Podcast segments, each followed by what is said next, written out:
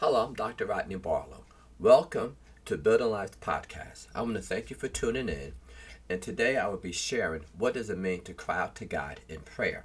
However, before I begin, I want to encourage you to subscribe to us so you can continue to hear more teachings from the Word of God that is designed to build your life and family.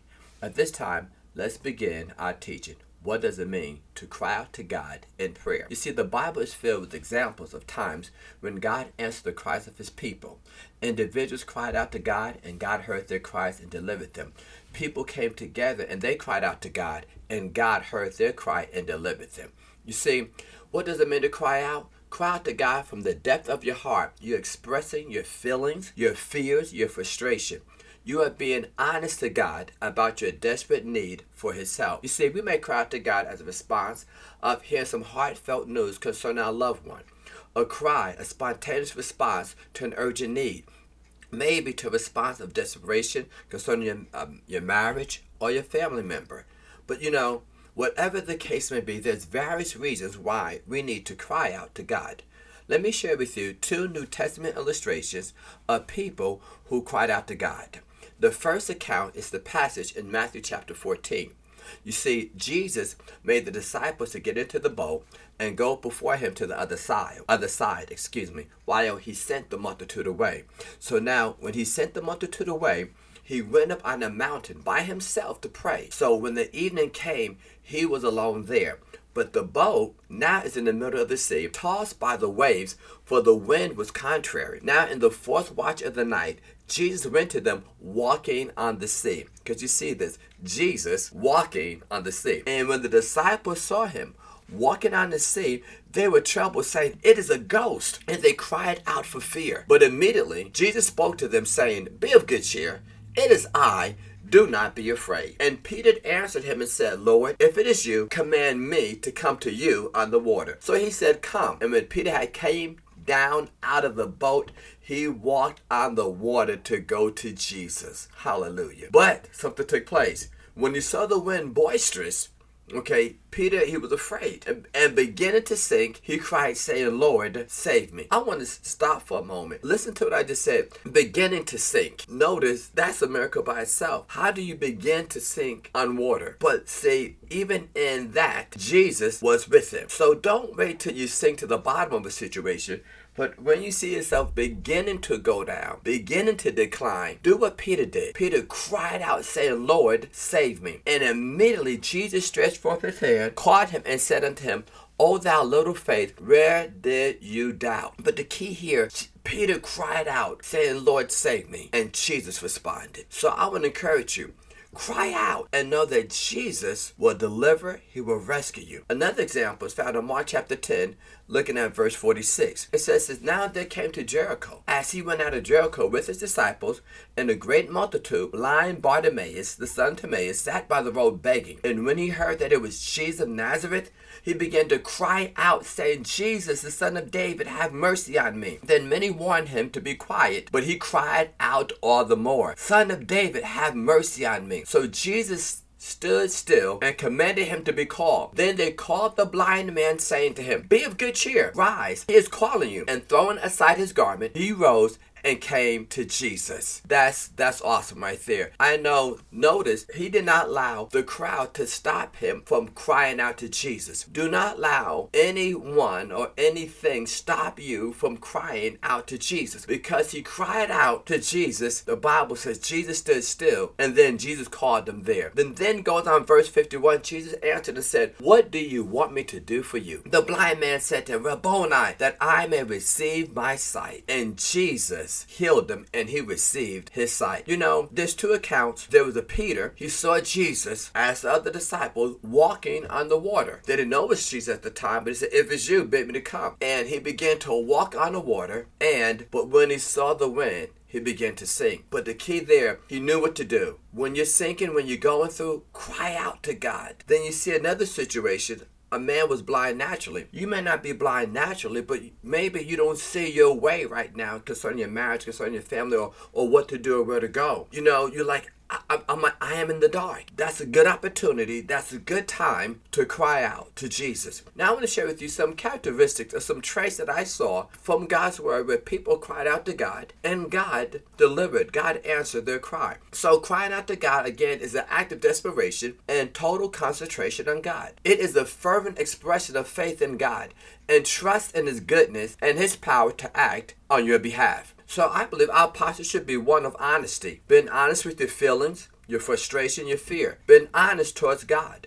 You see, when a situation becomes so desperate that only God can deliver you, a cry, a total unconditional surrender to God should be your response. The Bible says in Psalm 66, verse 18 and 19, If I regard iniquity in my heart, the Lord will not hear. But certainly God has heard me. He has attended the voice of my prayer. You see, if I regard iniquity in my heart, if I cherish, if I hold on to that very thing in my heart, God is not obligated to answer my prayer. But so I believe you should let go anything that you may be harboring in your heart that will hinder you receiving your answer to your prayer when you cry out to God. What I need to do, First John 1 and 9 lets us know if we confess our sins, He's faithful and just to forgive us of our sins and to cleanse us from all unrighteousness. So I say the first trait we should, uh, the first trait we should have is the trait of honesty. Not only that, another trait, true humility or genuine humility. Oftentimes, it is very difficult for people to admit they cannot solve a problem or overcome an obstacle or a habit. But it is very true that we need God's help. And humility is being totally dependent on God and His Word for His help. The Bible says in Psalms 9, verse 12, He does not forget the cry of the humble. You see,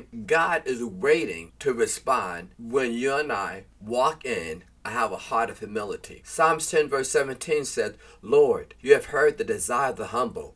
You will prepare their heart. You will cause your ear to hear. Second Chronicles chapter 7, verse 14 says, If my people who are called by my name will humble themselves and pray and seek my face and turn from their wicked ways, then I will hear from heaven and will forgive their sin and heal their land. So you see, Honesty is a trait. Humility is another trait. Another trait I like to say, a trait that talks about being contrite or contrition. Psalm 34, verse 17 says, The Lord is near to those who have a broken heart and saves such as have a contrite spirit. Psalm 51, 17, The sacrifices of God are of a broken spirit, a broken and a contrite heart. These, O God, you will not despise. You see, a contrite heart does not take the forgiveness of God for granted. It is grieved over its own sin and what that sin cost the Son of God. Contrition is a key factor in true repentance.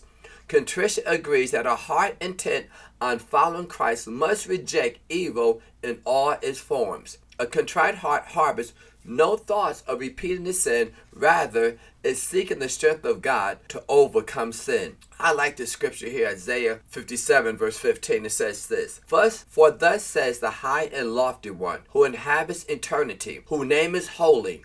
I dwell in the high and holy place with him who has a contrite and humble spirit to revive the spirit of the humble and to revive the heart of the contrite ones. You see, God wants to revive the, those who have a humble heart, and God wants to, to revive the heart of those who have a heart of contrition.